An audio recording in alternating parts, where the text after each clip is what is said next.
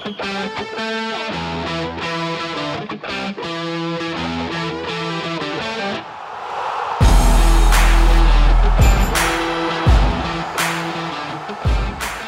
back with another episode of Pursue Podcast. With me, as always, Kim Mokron. Hello, hello.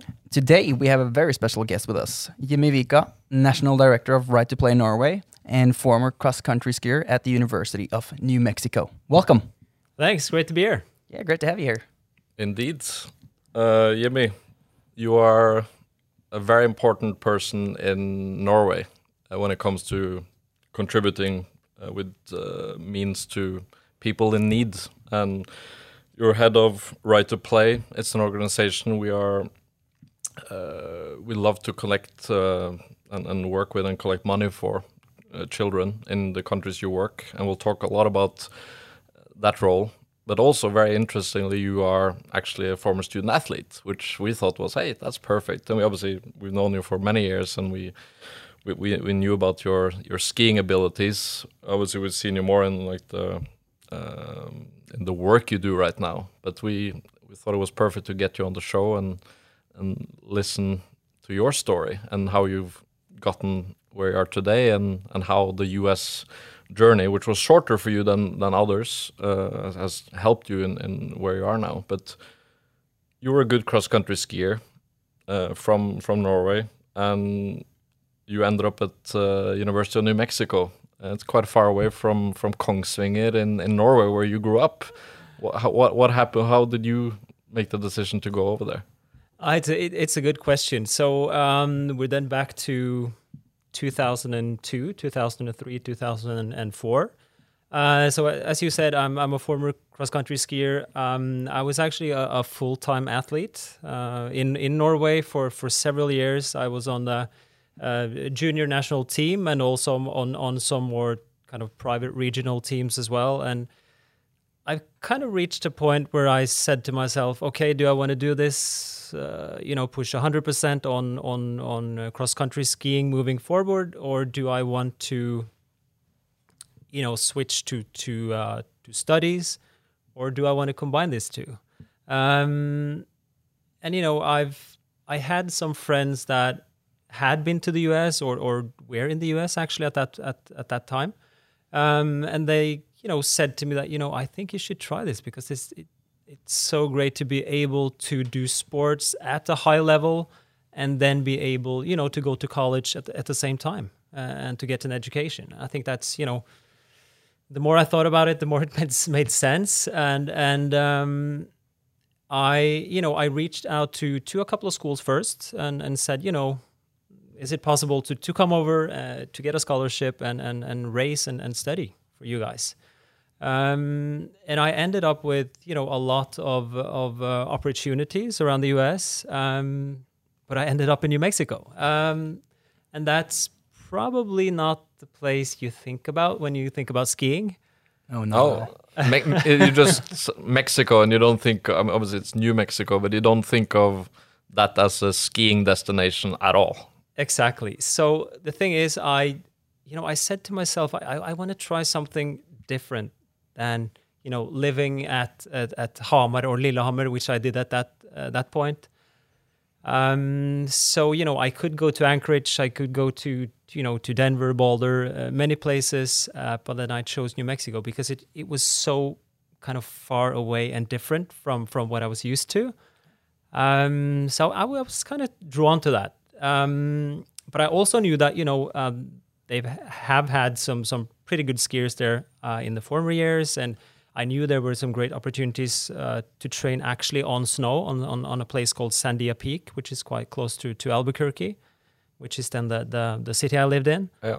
And that, that is obviously Breaking Bad territory for those who have seen the show. Did you feel, have you watched it? Absolutely, uh, several times. Yeah because that that's how I know Albuquerque. It's it's a funny name. You you've seen uh, obviously that show. I mean, I I know some of the people at the University of New Mexico. We've had some some soccer players there. Uh, they but they they are in Albuquerque. There's no that that is University of New Mexico. That is the team for everybody there. I would say it's, that's who you support, and not not just soccer, which was quite popular, but but of course, if you do well in skiing, which you guys certainly did, you get the support from the, the local community there. Absolutely, it's you know it's it's all about the Lobos. Um, Yeah, and it was the uh, wolves. yeah, the wolves, yeah. Yeah.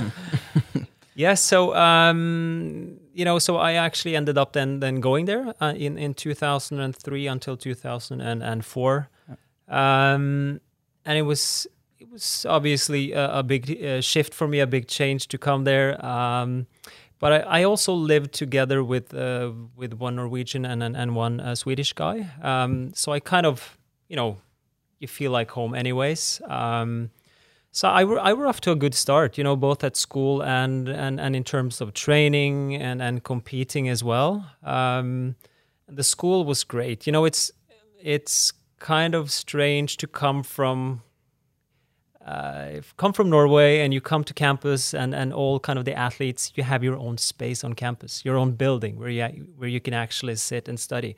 That was that was something different than than what I was used to back home. I would Yeah. say, for sure. It is. Uh, so it, it kind of shows how how the schools are working with athletes, you know, to so that you you are able to to do sports at a high level, and and also uh, deliver great results um, uh, in your studies, which is obviously uh, as important as uh, as um, the sports. Yeah. And that's the beauty about the combination about it as well, how they do it over there in the US. Uh, but I, I found a funny article uh, about you from 2003. And where it said that, yeah, you said it was very different from Norway because um, I work out with no shirt on and there's no snow. And you're a cross country skier from Kongsvinger, Norway. That had to be very different from what you were used to. Absolutely, it it was it was very different, and um, you know it, it was definitely a lot of roller skiing going on uh, in the preparations, and, and obviously a lot in, in the gym as well, and, and running up on, on the peaks around the around the city. Um, but you Al- know, Albuquerque is quite high altitude. it's quite high. Uh, I don't remember exactly, but I think it's like sixteen or seventeen hundred meters. So it's kind of the, the what do you call it the, the middle height. Yeah. Yeah. So But that's perfect to for your stamina and uh, you know to, to develop uh, your your your aerobic. Yeah, yeah, uh, Which is important for for, for that absolutely. sport. and I would say that was kind of the the the biggest challenge for me and, and the other skiers obviously as well that that a lot of, of, of the competitions were uh, conducted at, at a high altitude so I, I remember a couple of, of the races that you know you started at 2500 and you actually kind of touched upon 3000 meters Mm. it, Yeah. it was it was crazy Yeah. uh, and you and, feel that in a uh, it's like a wall hitting you when you get tired. Is, and, and uh, if, if, you- if you feels hit like? that wall you're you're down yeah, you will never get up again because it's it is really tough. And and um, as an example, if if you do the World Cups uh, in, in Europe, um, the highest altitude you can race on is is two thousand meters. Yeah. So you're then five hundred to thousand meters above that. yeah. So Uh, it's that's a challenge. It's It- extreme. it's extreme and it's it's tough to breathe and um, but hey it was great you know we we traveled around in us i saw a lot of great places um, that i would say that is probably one of the things i remember uh, kind of the best memories. You know I, it felt like this long road trip actually where we you know three hours in a car in the us is nothing Yeah, no. if you drive three hours in Norway, it's like, oh man, it's gonna take the whole day, and yeah, yeah, it's it's way too much. But there, you're kind of used to, you know, going six, seven, eight, nine, ten, or twelve hours. Yeah, In the we- week- weekend trip. Exactly, like a- on the uh, One of those journeys. Yeah. Yeah, yeah, just just to train or to do uh, one or two races. Oh. Um, so I would say that that is, you know, some really really great memories around the skiing is is definitely all the trips we had. Uh, it was amazing for sure. And probably the the best trip you had was to the East Coast when you went to nationals at Dartmouth College. That's an Ivy League school, and obviously there, there's not uh, an overload of schools that actually have skiing. Um, but obviously to qualify for nationals, and you obviously you went on to win uh, the national championship uh, when you were there uh, that year. That was that is big to bring home the trophy to to Albuquerque. It is it is big for sure, and I I don't think I actually you know realized how big the NCAA is, uh, is before I actually won. Uh, you know, people had told me before I went there, and and and obviously when we were there as well, that you know this is something really big in the U.S. You know, the NCAA is is the big championships for the universities, and um, you know, I was I was fortunate enough to to to win um, the race, and um, yeah, it, that was a crazy feeling and and a really great day, obviously. Um, and for the team as well, because um, I don't think Lobos uh, has that many champions um, over over uh, at least at that that that, stage. Um, and you know, I I remember this story the day after. Uh, that was kind of when I realized how big the NCAA is. Uh, is when we we we had this long breakfast after probably celebrating all night. Yeah. Uh, yeah. Like you should. like we should. Typical American continental breakfast with a donut and, uh, and, and, and, a banana and a yogurt? Or, yeah, yeah. or was it more eggs and bacon as well? I, I, think it was more eggs and bacon that day. Okay, you, you, you, you were allowed to have that. exactly. Yeah. And, um, and I was actually, uh, you know, uh, USA Today was there, and I was just you know going through the paper, and and then I you know I suddenly saw myself a picture uh, from from the day before, and and with Michael Jordan on the other side, and then I thought, wow. right where and, I belong. uh, it was uh, it was strange, you know, for a Nor- Norwegian to actually see your name in in USA Today, and that was when I kind of said to myself, "Wow, NCAA is is a big thing here." Yeah. Uh, so that was um, that was fun. Yeah. I, I mean, USA Today uh, is a national newspaper, one of the absolute biggest ones there, and when I, I studied communication journalism major, so I, uh, of course we we had to subscribe to one newspaper, and USA Today was the one I subscribed to and, and read, and but it, it, it really, of course, because in Albuquerque, like I said University of New Mexico, that is you support those teams. There's no other professional setup or anything there. So, uh, of course, then people come to games and tournaments and they, they support support it. And of course, a national title uh, that it makes it to in, in, cross country, which you know you can argue that it's not such a big sport in the U.S. compared to the the big ones they have. That that, that that's really cool, and to be next to Michael. Jordan, who obviously also played college in the University of North Carolina, uh, Chapel Hill, and is a legend there. Um, yeah, that's yeah. You should frame that and put it up on the mantelpiece, right? I should, and I actually thought about this yesterday because I haven't seen that paper in some years, but I believe it's in my um, my uh, my home in Kongsvinger. Uh, the one hopefully not collecting dust yeah. up at the attic. I, I think it is. So I, sh- you know, it's it's a good idea. I should uh, definitely frame that. Yeah, that that should be in your office uh, at Right to Play. I feel it yeah. should. It should. One hundred percent. Cool.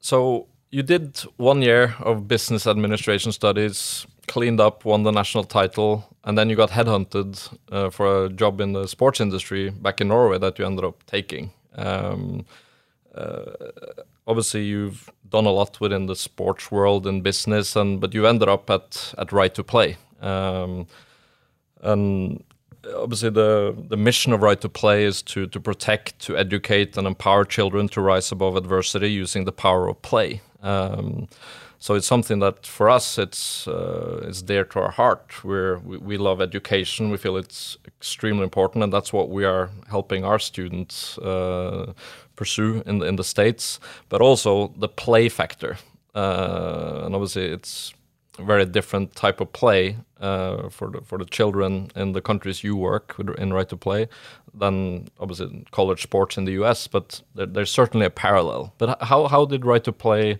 start? So the, we we actually have to go back to to '94, um, the Olympics uh, in Norway uh, at Lillehammer, which which everyone uh, a lot of people know.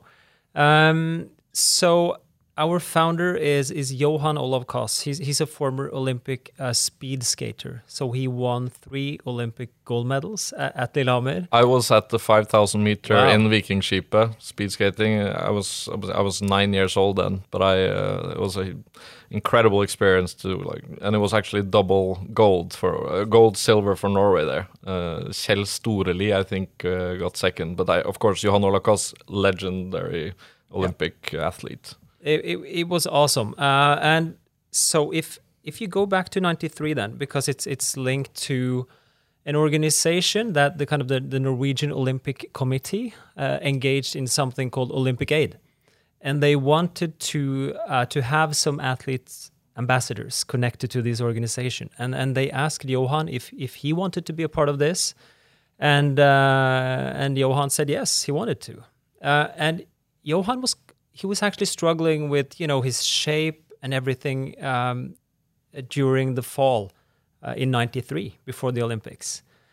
So he decided to go with uh, Olympic aid uh, to the field. Um, and he went to an African country, uh, and he, after that trip, I think Johan was was blown away by uh, all the challenges you know all these kids face in these countries, and he you know there and then decided that uh, from now on I'm going to use my um, position uh, to help as many kids as possible. So he he kind of continued with helping um, Olympic Aid. He actually donated several of his gold bonuses from Lillehammer, which was amazing. And he also got the Norwegian people to donate millions of dollars during the games. Um, but then, you know, moving forward, he wanted to to build something on his own, and that's kind of the bridge to right to play. So when in 2000, Johan founded his his own organization, and then called it Right to Play. Um, and and now it's 2020, so it's actually we have the the 20th anniversary. Um, started as you know this really small NGO, um, and we are now a big organization, uh, headquarters in Toronto, uh, Canada. You know we have programs in 15 countries. We help 2.3 million kids uh, on a yearly basis uh, where we actually use you know the power of play to to protect, educate, and empower children in in in the most you know vulnerable areas. Yeah, it's absolutely fantastic. I mean, and if you look at where you've in those twenty years, the the, the impact you've had, uh, obviously starting from from scratch to now uh, raising close to I think forty million dollars Yeah. on a yearly basis, uh, and in, in Norway, the, this branch you, you're doing. Uh, you know, close to 50 million Norwegian kroners, which obviously it's you know five five and a half million dollars. That is uh, It's extreme. incredibly cool, uh, and and this is also why we're drawn to it. And I remember the story uh, about how you know the the logo that you have because there was a little rebranding of Right to Play. Um, and the logo, I, I I love the logo and the story behind it. How how was that again? Because I, I I I've heard it and it inspired me. But if you you know it better than I do, Exactly. So, so th- this is actually uh, from the first trip um, that Johan uh, went on. So he he he visited a school and he, and he saw this this one kid at this school, and and um, when they were not in class, he saw that everyone you know kind of followed this this kid, and and, and Johan asked, you know, why is everyone around, this kid? And and the teacher said, don't you see? Because he's the only guy that has uh, a long shirt sleeves, a long long sleeves on his shirt. So he actually took it off, and and kind of built a ball out of this. and they played with the with his long shirt sweater as the ball during Exact- recess. Exactly. So Yeah. that that was that was kind of the that was when the logo was born. Yeah. So so if if everyone looks at Right to Play's logo, it's you could you could see kind of the uh, that ball then. So it's it's it's a great story. Yeah, it's a very powerful one. Uh, and it says a lot uh, the difference between uh, coming from if you draw the parallel to NCAA colored soccer or the sports there where the, the facilities and the uh, the support network around it. It's it's it's incredible. And here you have one kid who's the main main main guy because he has a sweater they have to use for a ball. That Yeah. is uh, the contrast is quite big. Exactly, and I think it kind of, you know, play has so many many aspects around how you can use it to to develop uh, um, not only kids, for us as well, obviously grown ups. Um, you know, you could you could use it. You know, we have several types of, of play that we use. You could use kind of the the more simple one, the the, the pure sport thing.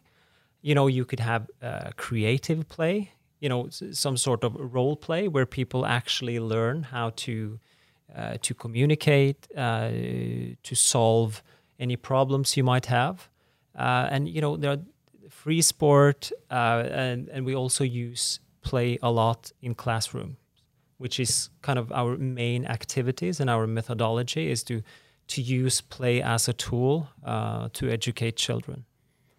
So you- have kind of your playbook that is developed, and you you work with government to try and implement your your ideas for how education should be done through play. And a lot of these countries are adapting this as their their method of choice in, in a lot of these schools. Exactly. So it's it's all about um, getting this methodology to as, as many people as possible. Um, and and the way we do it is that we we build the capacity of the teachers. So this is this is basically uh, capacity building because we then train all these teachers in our play methodology and they use it in class, both in classrooms and outside classrooms.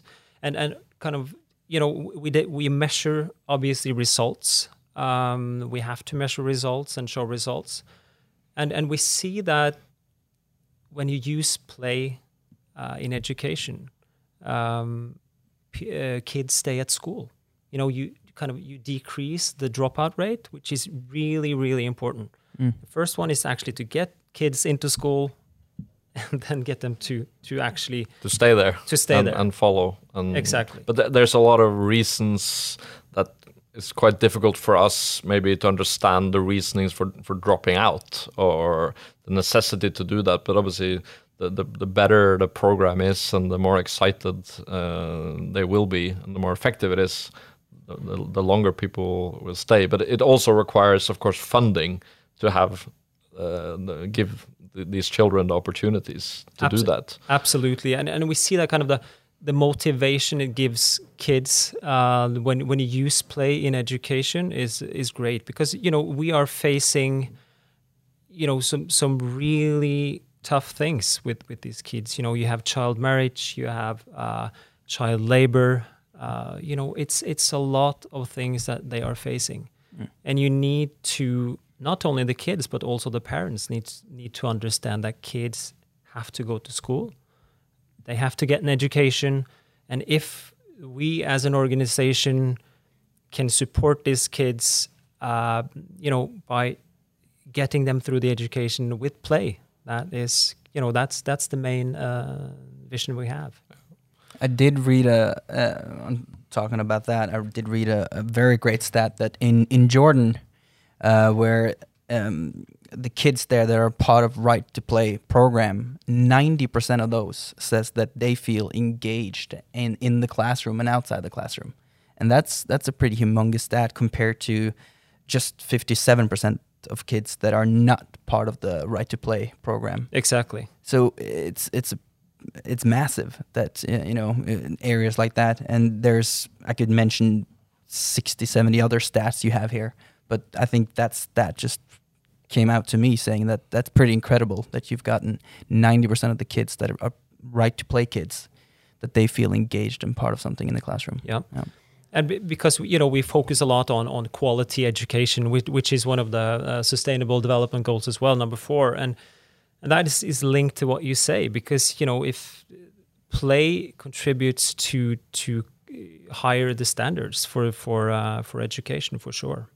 And you know we work a lot with uh, with uh, health and well well being as well especially in in, in African countries. Uh, gender equality is is definitely something that we we work a lot on. So um yeah it's it's it's a great organization and we deliver great results really Yeah, do. And you know, Johan Olav Koss, Olympic Aid wanted him to be an ambassador, and he was an ambassador, but then obviously he started right to play. Um, but there's also a lot of amb- athlete ambassadors through right to play because this is um, what you are doing for the children. It really resonates to a lot of athletes. I feel with uh, you know it's such a good good thing you're doing. So you, you have a lot of ambassadors worldwide. Uh, you know Mats Zuccarello, NHL player. Uh, Martina Hingis, former number one in the world in tennis, I believe. Uh, Gelson Fernandes, another soccer player. Aksel Lund Svindal, super Olympic uh, alpine skier, is also on the board in, in Yep. uh, Right to Play Norway. Uh, Nathan Redmond, Southampton player in the Premier League. Petra Kvitova in tennis. Casper Ruud in tennis. Uh, Suzann Pettersen in golf. Uh, Pascal Siakam, uh, he's NBA player for Toronto Raptors. Uh, Allyson Felix, track and field, like super decorated track and field star from the US, and and and also you have Liverpool. If you've seen the back of the jerseys of Liverpool FC, they have the right to play logo on there too. So you can see people coming together to to to raise awareness and also, of course, help raise money for for for you guys.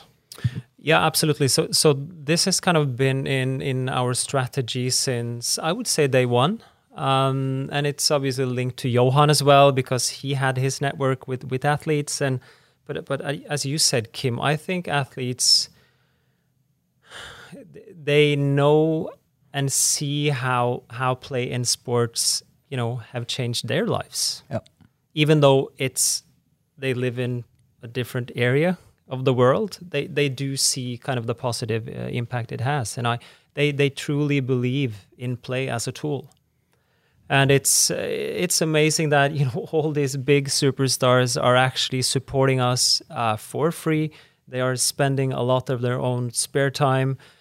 They are building awareness. They're doing fundraising uh, you know donating personal meetings or or equipment that we could you know use on auctions um, yeah it's it's really amazing how they how they do this and and they also um, some of them have ha- has gone to the field with us to actually you know to visit the projects and and see the impact that play has on uh, on our programs and um, yeah, we've had some some great experiences with with these athletes. Yeah. And you've done so many things. You've been uh, with Right to Play for seven years now. But what, what are the key memories or the most fun and most meaningful uh, days you had that Right to Play? I would say um,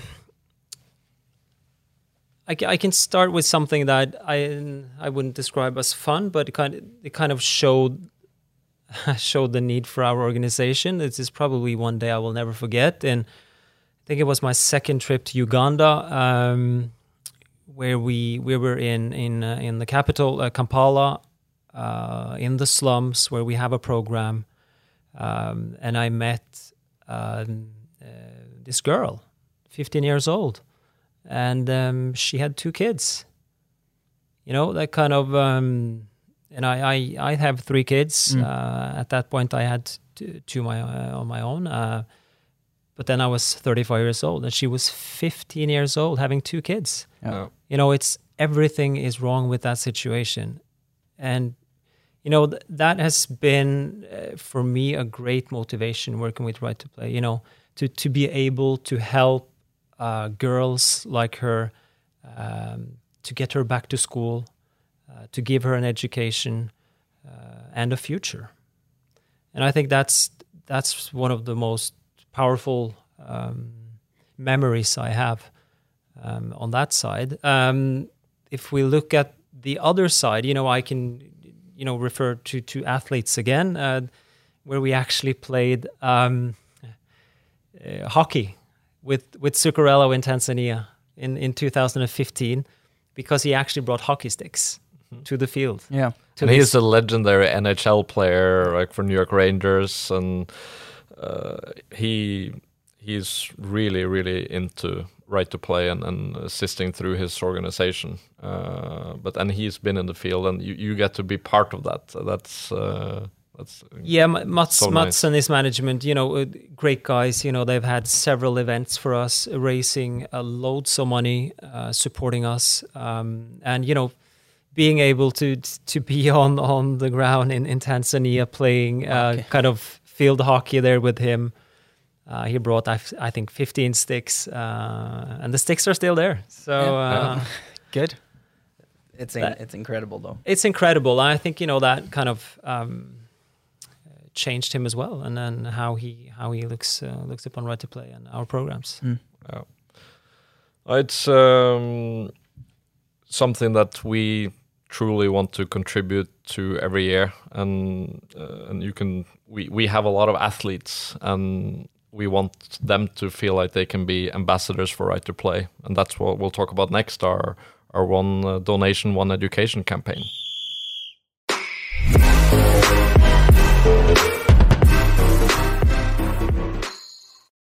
So we are launching the one donation, one education campaign. That's how we at at the College Scholarships USA contribute towards the cause. Um, we've been doing this for for several years, and we are we're a bronze partner uh, with with with you. Uh, very proud to to help uh, raise funds for this. Um, we the one donation, one education campaign.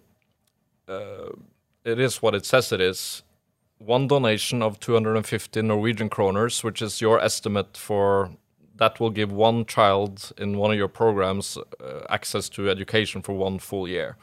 Um, and you know, 250 Norwegian kroners, that is you know 27 American dollars. Yep. Uh, so it's it's not a very big sum, um, but we we refer to this uh, this amount as a scholarship what we do, we obviously get uh, scholarships for our student athletes to go to the states to a school and combine their education with sports, uh, and we we do find them the scholarship options, which obviously helps them fund this trip. So on the other side of the spectrum, you have these kids in these programs, and you could give a scholarship as a donation so that they can get a scholarship for one year and, and get get their education, just like you're doing it. It's obviously two two ends of the spectrum, but we feel that for for a relatively small sum of money, you can make the world a difference for for for a child if you if you donate a scholarship. Um, so a lot of our student athletes they are happily donating to this, and we're we're reaching out to every single one of them to and, and of course family and, and many coaches in the US have also uh, donated to this. Uh, in, in in the US, they're also very good at donating money. Uh, they they're very uh, they, they like to do that as part of their culture. Of course, in other countries too, but they're very. Uh, I, th- I think a lot of our student athletes they come to the to the college system and then they see how much donation and giving is it's quite important there. Absolutely, it's it's really important.